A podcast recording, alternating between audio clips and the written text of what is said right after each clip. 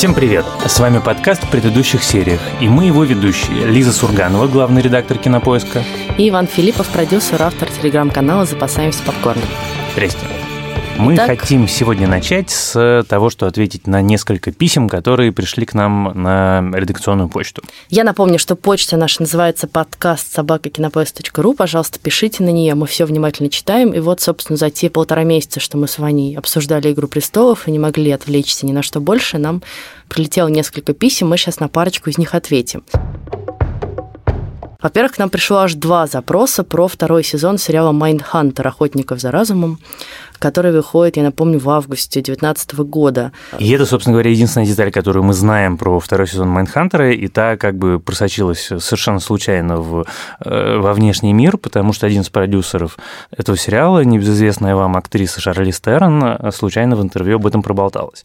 И все, и больше нет ничего. В общем, на самом деле, премьер довольно близко, нету ни понимания того, возвращаются актеры или нет, про что будет второй сезон, ни тизера, ни трейлера, нету ни ничего. Но мы знаем, что это Финчер тем не менее. Да, мы знаем, что это Финчер, это, это главное. прекрасно. Ну, собственно, вопрос-то в том, будем ли мы его обсуждать. Да, конечно, будем. Это вторая деталь, которую мы знаем про этот сериал. Да, и когда выйдет второй сезон, мы его сразу запоем, посмотрим за одну ночь, мы непременно обсудим и его, и предшествующий ему первый сезон, потому что это выдающееся явление в сериальном деле, и как-то странно было бы про это не поговорить.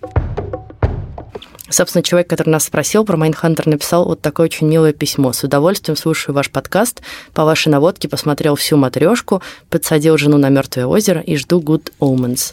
А Good Omens, я напомню, выходит уже 31 мая, то есть буквально на неделе, когда мы пишем этот подкаст. Ура! И это значит, что уже совсем скоро, а именно через два выпуска, вы услышите выпуск про него. Да, да, это, я надеюсь, будет интересно. И второй у нас был вопрос, такой сначала отзыв, но и вопрос. Э, человек писал еще про наш выпуск о сериале «Любовь, смерть и роботы». А, слушал ваш выпуск про «Любовь, смерть и роботы» и так и не понял, чем этот мультфильм хорош, кроме анимации. То, что смешно, юмор все по-разному воспринимают, поэтому сложно понять, насколько это смешно для конкретного человека. Ну и я был бы не против слушать не только про грядущие новинки или то, что только что вышло, но и про проверенную временем классику. Я думаю, что у нас наверняка будут спецвыпуски про проверенную, проверенную временем, временем классику. классику, которую мы с вами очень любим. Да, Например, абсолютно. в этом году нас ждет юбилей сериала «Друзья»,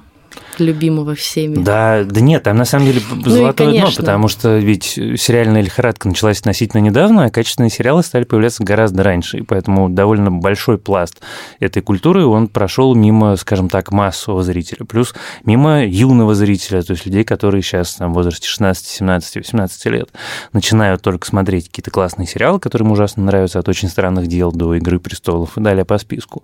Они, может быть, не смотрели многие вещи, которые смотрели мы в их возрасте, и про которые имеет смысл поговорить. Да, так что я думаю, что если нам надоест смотреть новые сериалы, хотя пока вообще не получается даже продохнуть, мы начнем обсуждать иногда старые. Ну а вопрос у человека был еще, какой сериал у Спилберга, на ваш взгляд, мог бы выйти удачно? Ну Вопрос ну, банальный, но меня интересующий. Ну вот мы с Лизой это только что обсуждали, и я подумал, что у Спилберга есть сериал, правда, он его снял не как режиссер, а как продюсер. Это э, мини-сериал «Братья по оружию» телеканала HBO, который он сделал вместе с Том Хэнксом.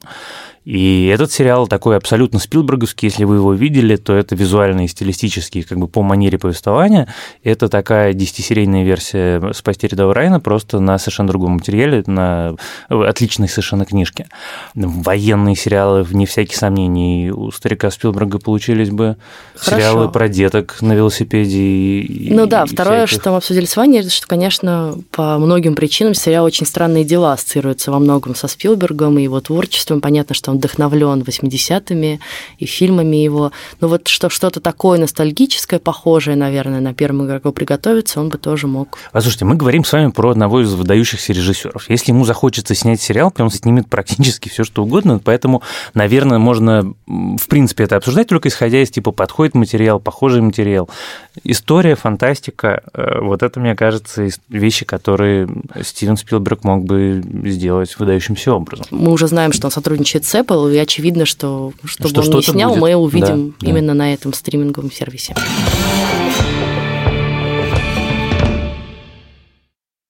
От Совета министров СССР. На Чернобыльской атомной электростанции произошла авария. Поврежден один из атомных реакторов – Принимаются меры по ликвидации последствий аварии. Пострадавшим оказывается помощь. Создана правительственная комиссия. Ну а теперь мы обсуждаем, наверное, главный сериал мая, сериал «Чернобыль», который HBO выпустил под самый финал «Игры престолов», и поэтому вначале он начался немножко так раскачиваться несколько незаметно, да, но уже там к третьей серии, мне кажется, вся моя лента в Фейсбуке говорила только о нем, и мы сейчас обсудим, почему. Ну, моя лента в Фейсбуке говорила с первого дня, потому что ну, там всех, соответственно, порвало. Но я бы, может быть, начал даже несколько ширше.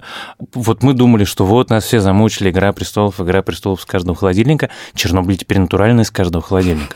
При том, что кроме людей, которые смотрят, ценят, обсуждают и ищут какие-то вещи, которые вдохновили авторов, рассказывают, вспоминают документальные истории, появилась еще вещь, которая называется идеологический компонент. Она сначала так тихонечко-тихонечко в виде Неизбежно. текста. Абсолютно. Но знаете, почему авторы сериала выбирают домыслы о кровавой России, а не правду о страшной катастрофе? Но они сами об этом говорят в начале. Какова цена лжи? Дело не в том, что мы принимаем ее за правду. Настоящая опасность в том, что если наслушаться достаточно лжи, уже невозможно распознать правду. Ну, Уже есть два текста в «Комсомольской правде» э, Бивиса и Батхита отечественной журналистики Стешина и Коца. И на днях появился огромный выпуск на новостном канале «Россия-24».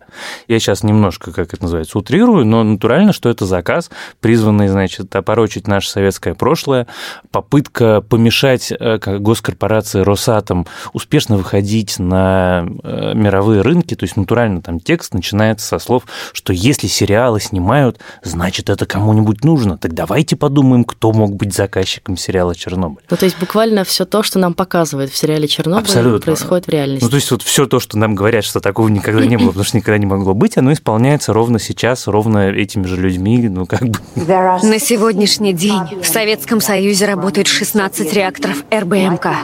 Нужно их починить, а для этого придется придать все огласке. Заставить ЦК принять меры.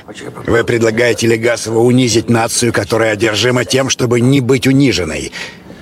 Мы заключим сделку с КГБ. Ты знаешь, мне кажется, это вообще потрясающий эффект. Сериал HBO, про который, во-первых, никто ничего особенно заранее не знал, ну, как-то, мне кажется, за ним никто не следил сильно заранее. Ну, из массовой аудитории ты имеешь в виду. Ну Я да, его ждал, в да, общем, довольно да. давно.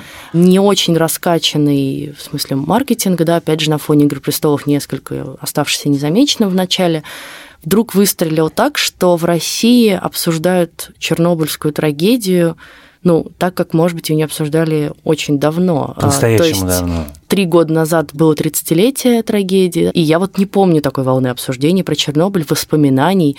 Помимо обсуждения сериала, люди просто начали, а вот что почитать про Чернобыль. Да, вот Документальные Легасов, фильмы. Вот как ликвидировали. А вот мои родственники были ликвидаторами. Очень много людей вдруг начало писать про свою личную историю. И то, что произведение искусства вообще провоцирует такой разговор, независимо даже от его содержания, самого этого произведения, про которое мы сейчас отдельно поговорим, это вообще очень круто. И то, что это произведение искусства сделано еще и HBO, сделано на Западе и провоцирует разговор у нас, круто вдвойне. Я прям, честно признаться, вот последний день живу с мыслью, что ладно, вот мы сейчас Чернобыль обсуждаем, а там через пару месяцев Екатерина Великая выйдет с Хелен Миррен, в которой будет такая шальная императрица, что натурально просто я боюсь себе представить, как наших э, товарищей от Ну да, но при этом Екатерина Великая флаг. имеет гораздо меньше отношения к нам сегодняшним, чем Чернобыльская трагедия, которая на самом деле так или иначе затронула огромное количество людей в Советском Союзе, огромное количество, ну там, вот даже, как мы видим, родственников наших знакомых, то есть буквально конечно. через одного, да,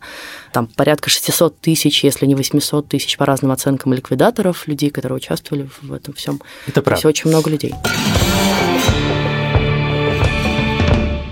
Просто для приличия. Давай скажем, про что сериал. А то мы с тобой его обсуждаем, абсолютно ни единым словом не упомянув. Хорошо, мы можем сказать про что по сериалу, но мне кажется, что это один из тех немногих случаев, когда мы можем сказать, что в обсуждении будут спойлеры, но с другой стороны, в каком-то смысле вы и так знаете, чем вся эта история закончится. А сериал, собственно, про Чернобыльскую трагедию, про первые же часы после этой трагедии. Сериал про то- натурально начинается с э, взрыва на атомной электростанции. И, соответственно, первая серия – это реакция людей непосредственно в день катастрофы, как реагировали люди на местах, как реагировало руководство, как реагировало партийное руководство.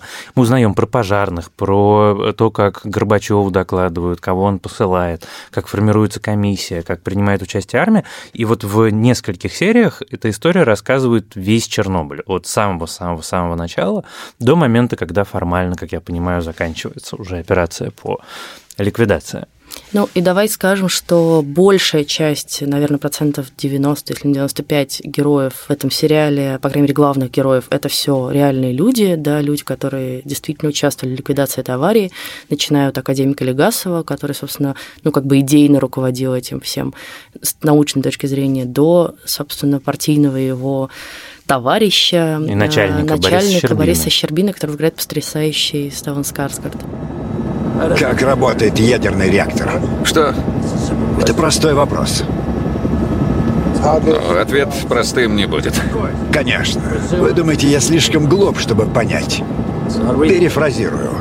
Расскажите, как работает ядерный реактор, или солдат выкинет вас из вертолета мы должны понимать, что несмотря на то, что персонажи настоящие, все равно какие-то вещи -то в сериале, э, разумеется, модифицированы, поменены, изменены, потому что это кино, и это сериал, а это совсем не реальная жизнь, не документальная история. Ну да, например, Но... один из главных выдуманных персонажей это, собственно, женщина-ученая, которая играет Эмили Уотсон. Белорусская да, ученая по Хомюк. имени Ульяна Хомюк. А, и это такой, как рассказывает сам, собственно, шоураннер сериала Крейг Мейзен, такой как бы персонаж, который агрегировал все черты разных ученых, так или иначе вообще участвовавших в ликвидации, ну, потому что просто для драматургии было проще объединить это в одном человеке, чем приводить туда 100 человек, которые бы все спорили, например, с Легасовым. Ну, конечно. Ну, и при этом образ, в общем, достаточно убедительный получился.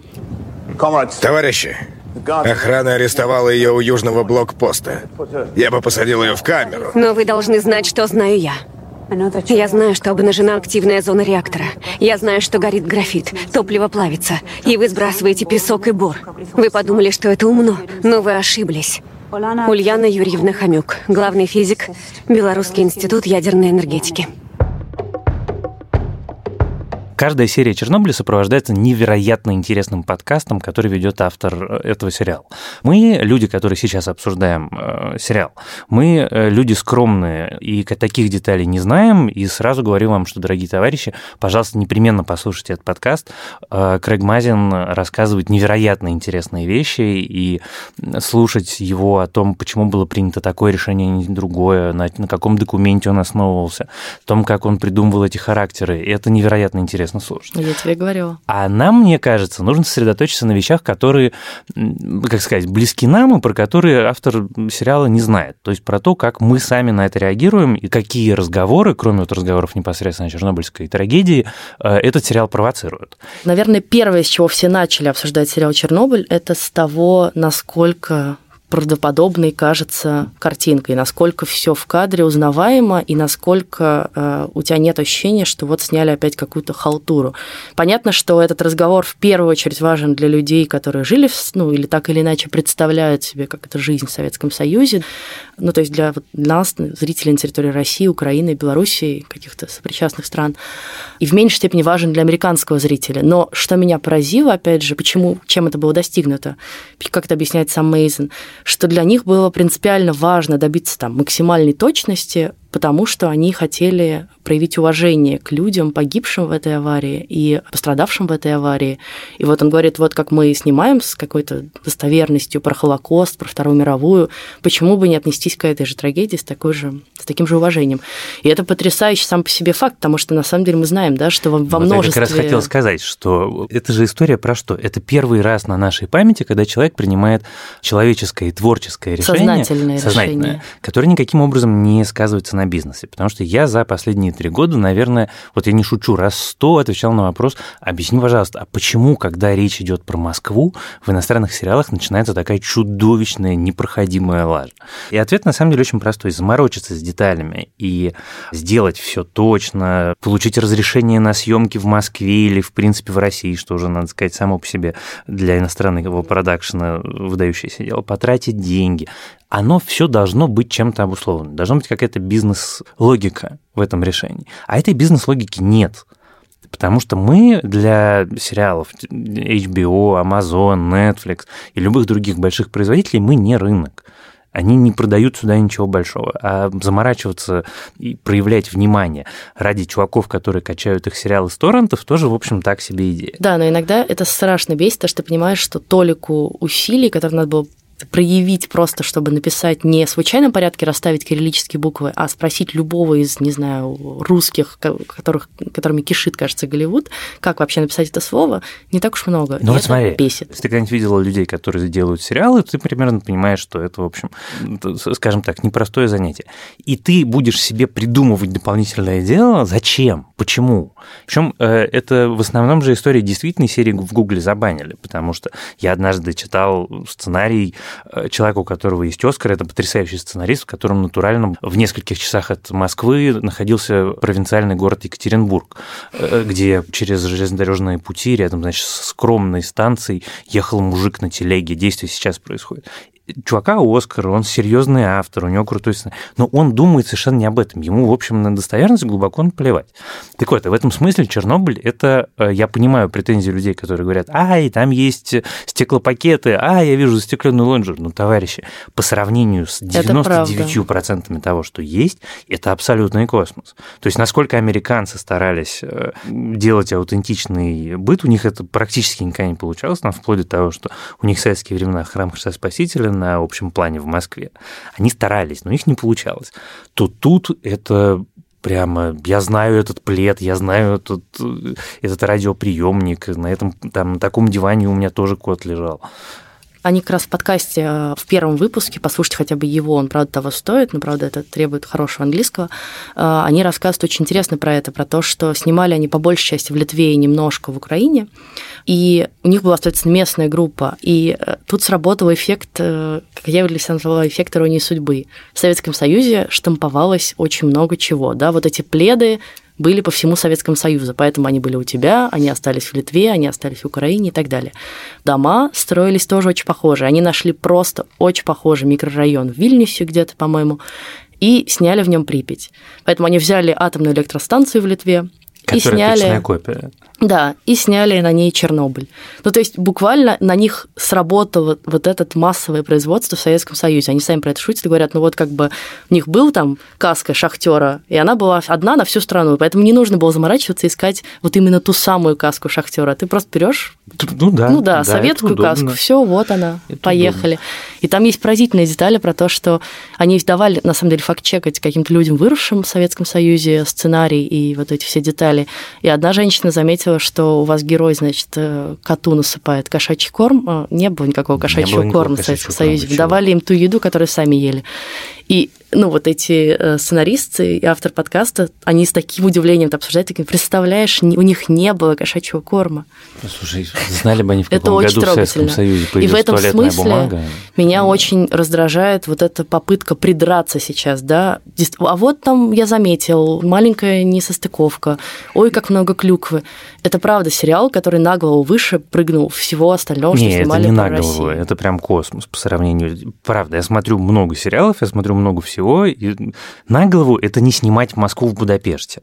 Это, это другая вселенная просто абсолютно. Ну и в принципе, на самом деле, честно тебе скажу, я, конечно, понимаю, что я в меньшинстве, но меня эти вещи ну, не так сильно волнует, потому что мне важно, чтобы это были крутые герои, крутая история, которая меня захватывает. И вот эта часть меня действительно удивляет, потому что, ну, знаете ли, чтобы заставить меня, человека, в общем, конкретных взглядов, сопереживать и любить на экране героя э, старого советского партийного аппаратчика Бориса Щербину, это нужно приложить недюжинные усилия. А он потрясающий. Они все сложные, человечные. И на самом деле, вот э, если смотреть на этот сериал как-то чуть-чуть глобально, это история про чудовищное абсолютно государство, которое все строится на лжи. И вот не зря у него э, слоган, как он называется? Узнать цену лжи. Да, узнать цену лжи. Это же весь сериал про ложь. Все верно. Когда люди увидят милицию, они испугаются. Но мой опыт говорит, что когда люди задают вопросы, ответы на которые не в их интересах, им просто надо сказать, что они должны заниматься трудом и оставить проблемы страны самой стране. Мы оцепим город. Никто не уедет. Обрежьте телефонные линии. Нельзя допустить распространения дезинформации. Но при этом в этой ужасной выстроенной на лжи стране живут потрясающие люди – потому что там пожарники герои, шахтеры абсолютные герои, солдаты, которые туда лезут, этот генерал, который руководит военной операцией. Когда ему Легасов во второй, кажется, серии говорит, что нужно подъехать максимально близко, но это будет очень опасно, сам, он говорит, да. ну тогда я сам поеду. Вот взяли там два англичанина из швед, да, э, и американская телекомпания, и сняли э, натуральный фильм о подвиге советского народа. И они про это говорят. Они говорят про то, что, с одной стороны, в каком-то смысле это трагедия, которая могла произойти только в Советском Союзе. Ну, потому что, как мы знаем из истории, как мы узнаем ближе к концу сериала, на самом деле трагедия следствия, там, опять же, замалчиваемой информации, информации, которую просто скрывали о том, что есть некоторый дефект в работе этого, собственно, реактора. Но второе, что только в Советском Союзе, пожалуй, с ней бы справились так успешно, как это сделали. Потому да. что вот люди были готовы жертвовать собой ради ликвидации аварии. Моя подруга работала в ту ночь в охране, и она умирает. И мы уже слышали о пожарных. А теперь мы должны плыть под горящим реактором?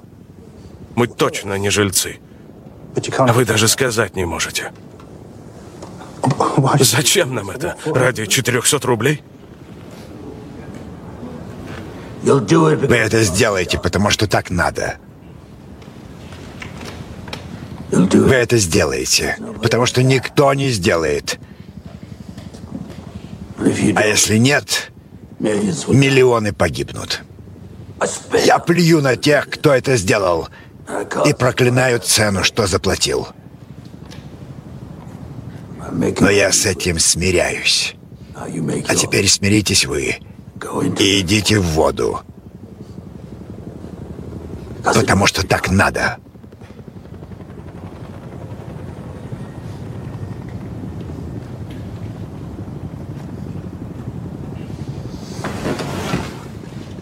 Она нянка.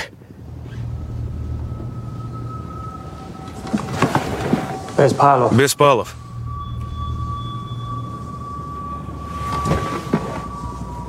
Баранов. Ну, не только это. Мне очень нравился этот момент, когда он говорит, ну, сколько вам нужно людей? Он говорит, 750 тысяч человек. Окей, пожалуйста. Но, с другой стороны, там есть противоположный момент, когда он говорит, что она солово кончилась. Что... Даже свинец, свинец. Да. Свинец, да, Нет, ну, свинец. ну слушай, они при этом все таки не выглядят как люди, швыряющие, да, вот этих 750 тысяч на нет, смерть. Нет. Они о них заботятся, они максимально пытаются. И четвертая серия во многом Четвертая про серия это. ровно об этом, да. Когда им нужно расчистить куски графита с крыши, страшно радиоактивного графита, они пытаются сначала всяческими механическими способами это сделать, луноходами, о чем я не знала, и меня поразил этот факт. Я не знаю, правда это или Да. нет, но выглядит это абсолютно Но убедительно. Давай тут скажем так. Уже здорово, что, во-первых, этот сериал подтолкнул многих к изучению этого факта в нашей истории, потому что мне кажется, что там мое поколение, я родилась в 88 году, то есть на два года позже вообще аварии,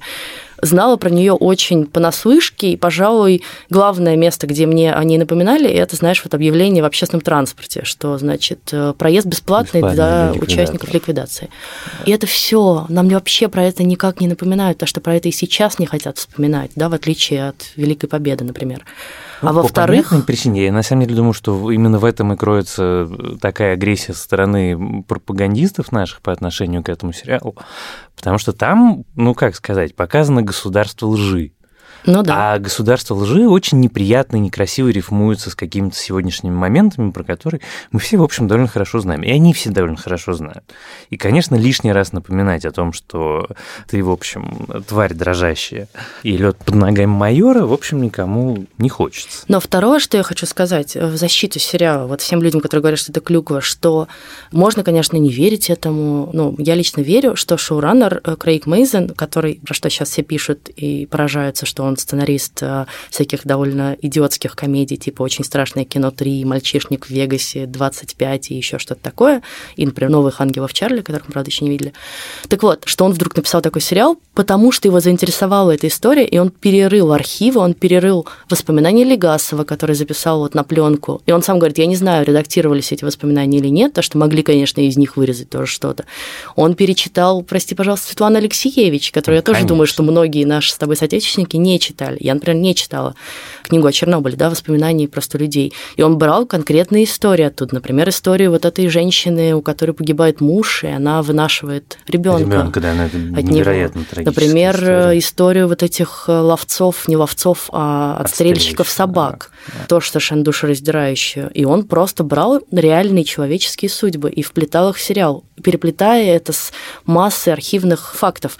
Но, как и он сам говорит, и как мы сейчас видим, даже потому что я вижу в своем фейсбуке, одни пишут, да там погибло всего 100 человек, а другие говорят, да нет, там погибло 4 тысячи. Ну, то есть у нас нет достоверной информации до сих пор, нормальной какой-то, открытой, об этой трагедии. И вот как бы собрать по кусочкам все, что известно, и опираясь на максимально похожие на истину факты, это и была его задача, и он, мне кажется, с ней справился ну, абсолютно блестяще. Я с тобой совершенно согласен, потому что, честно признаюсь, я в какой-то момент прям довольно быстро утомился от этих разговоров про достоверность и недостоверность. Просто есть выдающийся драматический сериал, по-настоящему крутой, в котором три выдающихся артиста, соответственно, которые играют Легасова.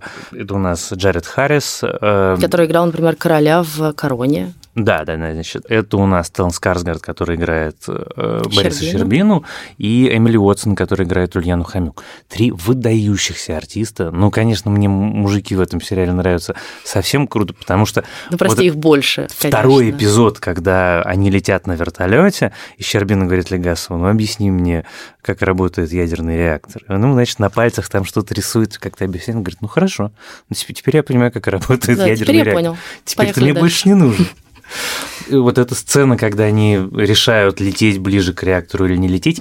Смотрите, это графит на крыше. Все здание взорвано. Активная зона обнажена. Не понимаю, как вы видите отсюда? Да что ж такое? Посмотрите на сияние. Радиация ионизирует воздух. Если не увидим, не узнаем. Проведите нас прямо над зданием. Борис. Не по имени. Если пролететь над открытым реактором, мы умрем через неделю момент, когда Щербина понимает, что сам факт нахождения в этом вертолете уже укоротил его жизнь.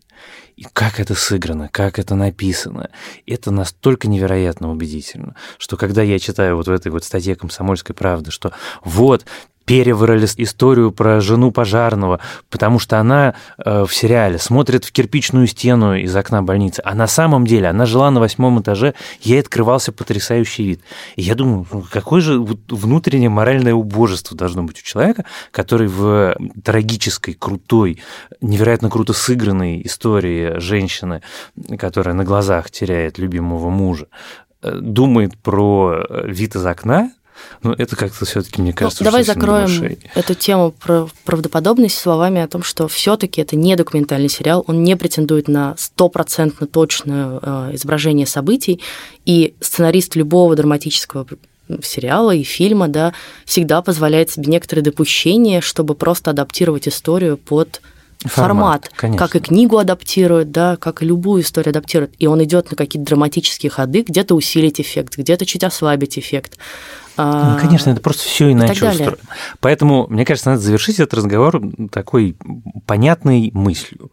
Это выдающийся драматический сериал, в котором, во-первых, страшно. Вот он начинается с максимально резко, максимально внезапно, и первая серия невероятно страшная, вторая серия просто умереть. Это местами натуральный фильм ужасов, но главное, что это тебя все время держит в напряжении, потому что ты смотришь действительно историю, настоящую историю, а, и то, что говорят Легасов, что это событие, с которым человечество никогда не сталкивалось. Это не попытка очернить советскую действительность, а просто там же никого не было, кто мог понять, как это ликвидировать, потому что этого никогда не происходило.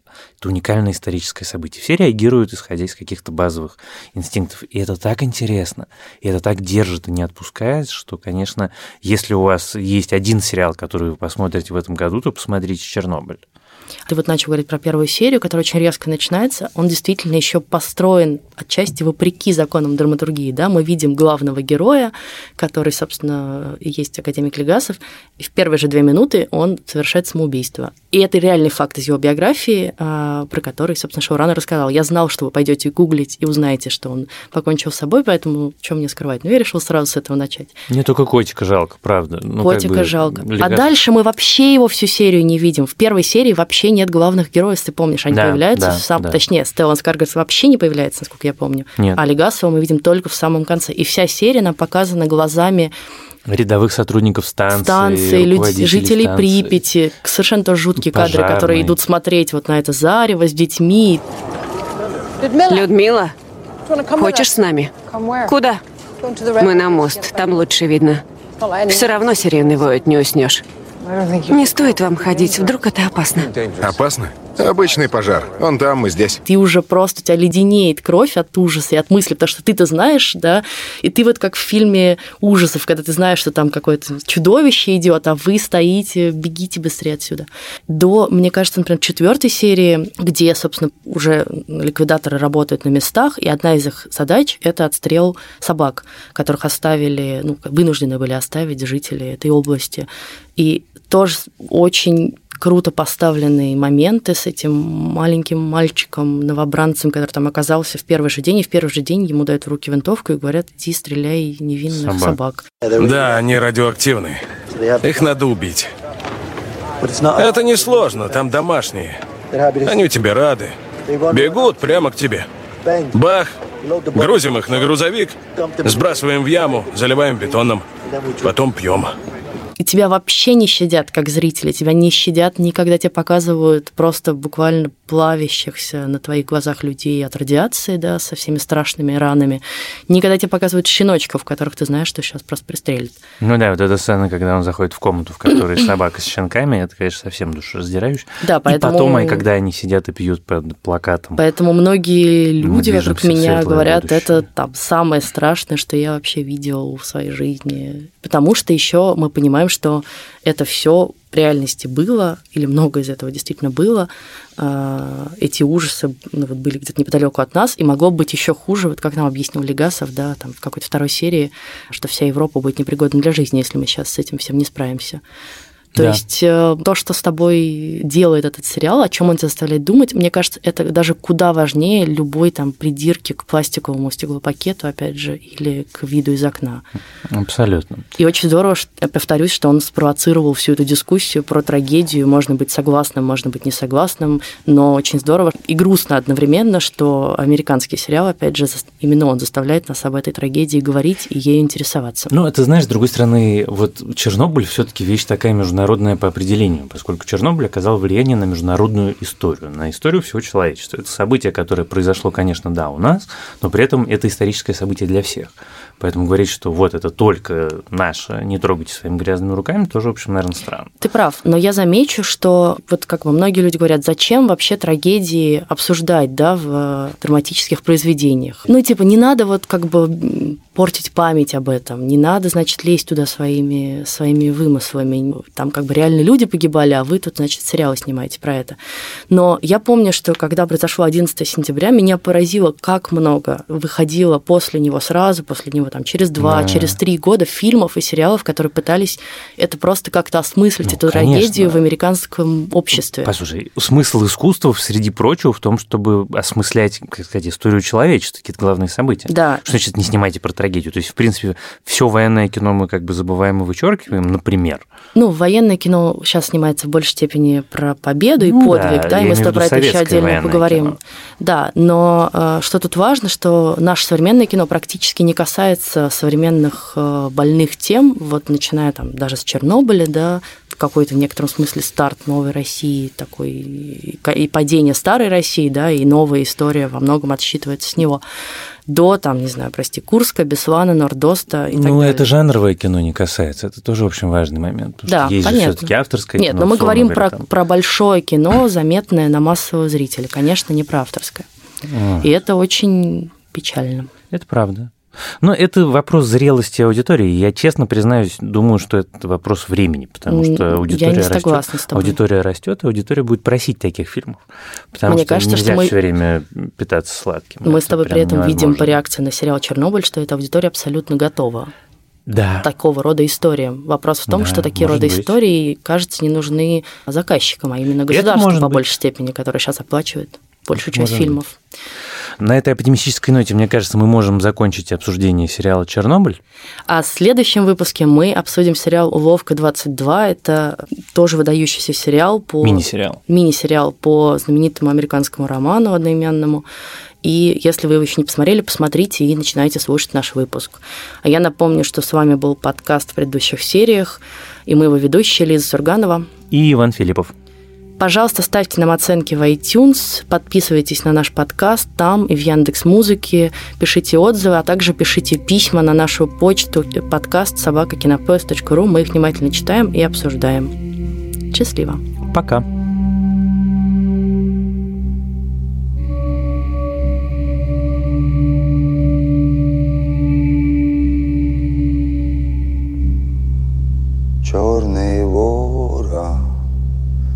Что ж ты вьешься над моей головой? Ты добычи не добьешься, черный ворон, я не твой. Ты добычи не дождешься, черный ворон,